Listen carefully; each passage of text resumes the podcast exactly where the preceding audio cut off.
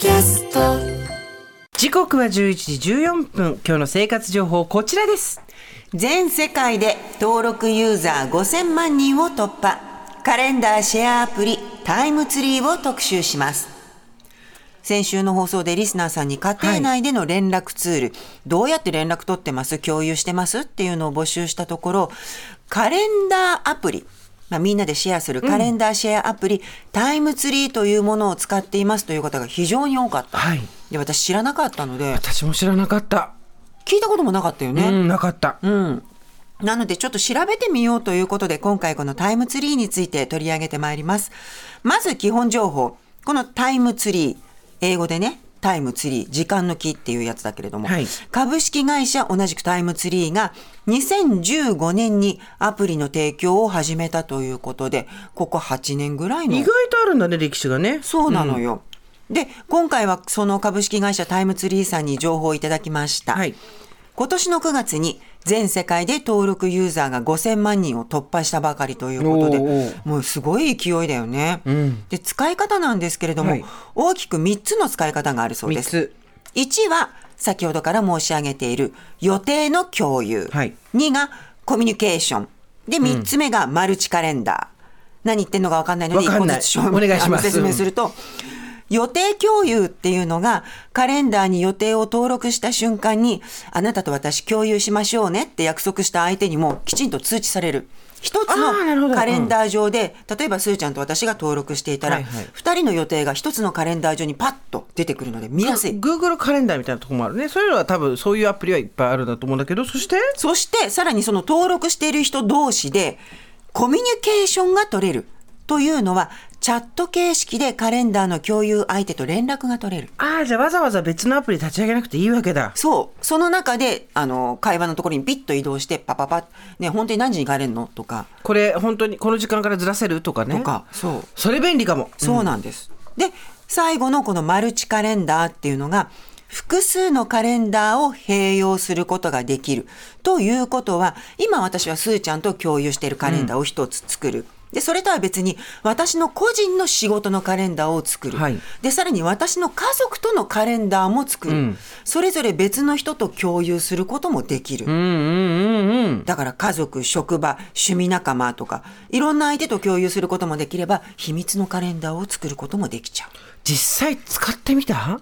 使った。どうだった？インストールしたよ。おお。で、お宅家族人数多いからね。で、まあ、あの、そもそもこのスマートフォンを持っているのが、夫と私と長女3人。まあそうだね。うん、3人なのね、うん、で、一番予定を知りたいのが長女。うん、女子高生。そうだこの予定が見えない。見えない。で、聞いてもきちんと、はつって答え ない。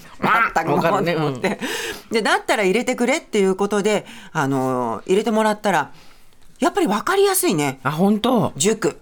体育祭、休校、うん、大事な情報が一目でわかる。知らなかったんだもんね。いるのこの日とか。あ、なるほど。お弁当いらないのとかね。いろいろそういうのもあるだろうしね。そうなんですよ。で、ただこの長女を取り込むにあたり、一つちょっとね、ハードルがありました。うん、長女は高校生なので、あの、携帯については、うちの夫がロックをかけてるんですよ。はい。はい。簡単に自分でいろんなもの登録できないように、うん、いろんなことができないように、夫の監視下に置かれてるもんですから、まずそのロックを解除してから、タイムツリーのアプリを登録する。で、またロックかけるみたいなそうそうなるほど。で、その辺の、あの、まあ、手続きが、我々あまり得意ではない家族であるということを、はい、夫が暗証番号なんだっけって言って、いちいちこう紙をめくったりとかしながら、あっちの見える。こっち絵が見える。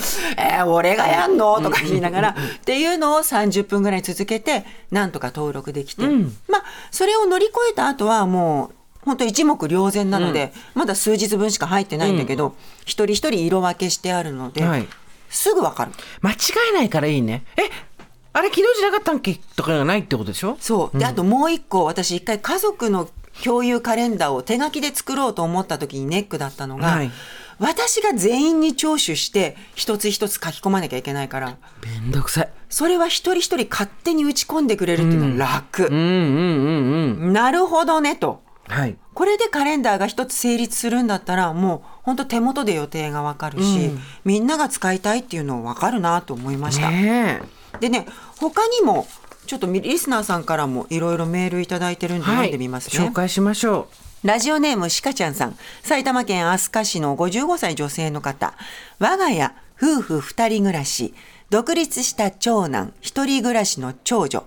全員でタイムツリーアプリを活用しています。うはい私たち夫婦が遠方の実家へ帰省する時期を子供たちに知らせる手段としたり、誰がいつからどこへ出張したなど、後で全員が記録として見返すことができるんで、微暴録としても重宝している。うんうんうんなるほどねねそれから、東村山市の安次郎さん39歳。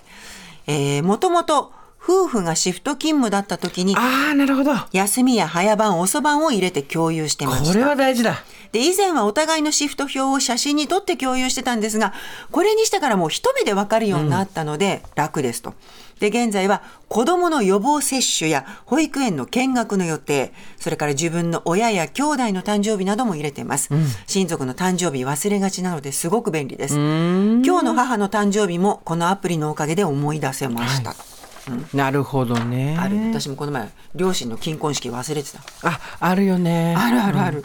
であと、ラジオネーム、麦ママさん。はい相模原市神奈川県の方40代女性から、えー今日の生活情報のタイムツリー我が家も使ってます、はい。シフト制の私の勤務状況を毎月夫にいちいち説明しなければならかならなかったんですがやっぱり忘れてしまう時もあったり今月は勘で動いてみてなどと言ったこともあります しかしそういうわけにももちろんいかず。いかないよね。子供の習い事の送迎なども手分けしていたんでタイムツリー導入しました、やっぱりあの家族全員のスマホにアプリ入れているのでみんなで共有できて連絡スムーズ助かってます、うん。なるほどね。結構なんか使い勝手が他にもありそうだね。そうなのそうなの。あこれちょっと読んでいい、栃木県小山市のラジオネームアップルミルクさん。こんにちは。小学生2人、保育園児1人を含む5人家族ですと。はい小学校と保育園の行事が異なる。また小学生2人の習い事もバラバラ。はいなので、このアプリを使って夫とスケジュールを共有しています。大変そうだよねで、また最近、このアプリをアレクサと連携させたので、えー？し知ってる？アレクサ。知ってる。ここで呼ぶと他いろんなリスナーさんのうちのアレクサが反応しちゃうから呼ばないけど。そうなんだ、スマートスピーカー、なんか言う言ってくれるんでしょ、で、これを連携させたので、リビングにあるモニター付きアレクサが、その日の予定を表示してくれてすごい子供たちも予定がわかるようになって、さらに便利になりました。はあモニターがねこうついてるこう画面のあるものがあるもんね、スクリーンがあるのがねなんだって。だから今日は耳鼻科に行ってから習い事に行くよと子供に言って聞いてないと言われる回数が少しだけ減った気がします。こんなことできんの？すごいね。私このアレクサとかって全くよくわかんないんだよね。いあの今更人に聞けないスマートスピーカーっていうコーナーもやろうか。え、ごめん、そんなに浸透してるの？うちはあの OK さんが OK さんが1台2いや台それさこの前スタッフの間でも私、苦笑いされたんだけどみんなしやってんのこれ？みんなってことはないと思う。だけどシリとは違うのシリもそうだし、あとアレクサもそうだしあとグーグル、この3つだよね大体ね。あ1台ずついろんなとこ置いてみたら家で。ああえそんなに簡単に手に入るもんなの？まあ普通に 普通に売ってるから。私はとにかくまあうまく使えてるとは言えないけれどもえっ、と気温とか、天気とか今日のニュースとかそういうのすごい便利よ。だから「おいグーグル」って言わないと今これ反応しちゃうからね「おいグーグル今日の気温は?」とか、今日の天気は?」とか例えば出張行くんだったらそこの何月何日のどこどこの気温は？とかああとシャカシャカ自分で検索しなくていいんだ。で最高気温は11度ですって言われたら「おおのおいグーグル、最高気温11度の時の服装は?」って言うとウィキペディアによるとみたいなことを教えてくれるのよ。えーじゃあさえっと10時までに赤坂 TBS テレビに着きたいんだけど TBS ラジオに着きたいんだけどって言ったらできるはずできるはず。どこからどこまでって。で今日のニュース教えてって言われるとなぜか「ヘッライニュースはーはー」が流れてきて「なんでこれやねん」っていうね面白いねまあいいけどさってそうそうでそういうのと連携できちゃうのもこのタイムツリーそれいいねすごいね、うんあとね、文京区からも来てるよ。はいやったさん。えっ、と、愛用してます。家族4人の予定を色分けして使ってます。おすすめの使い方。写真を添付できる点です。学校の行事のプリントやネットショッピングの購入履歴をスクリーンショットして添付しておくと便利。ああなるほど。また思い出の写真も添付してます、息子が柔道頑張ってるんで試合の時は成績の写真を載せたりしてます。なるほどね。いろいろあるね。こういうことができるんだね。ね。はあということでえっ、とねいろいろご紹介しましたけれども株式会社タイムツリーさんに聞いたところ、なるほどという使い方もありましたその一つ食材の賞味期限を投入す登録する。はい。あ牛乳いつまでとかもっと長期のやつだったらいつまでとか。そうそうそう。やっぱりそうやって登録しておくと賞味期限管理しやすいということで備蓄の賞味期限をタイムツリーに登録して使ったら削除するとかいうと無駄が節約できるよとか、あとねタイムツリー公開カレンダーっていうのもあるんだって。うんカレンダー形式で誰にでも気軽にイベント情報を発信できるというもので、これはもう運営側に便利なもの。自分のカレンダーを他の人に公開して、ライブとかグッズの発売日などを発信するのに便利。あこれ私とかはいつもいつ講演会どこでやるんですかとか聞かれるからこれを例えば公開にしとけばみんな見て勝手に来るってことねそう、だからスーちゃん、ああはいはいいつ発スースケ売日とかねみたいなの。スースケねうん。いいねスーツリーみたいなの。ツリーみたいな言えてない。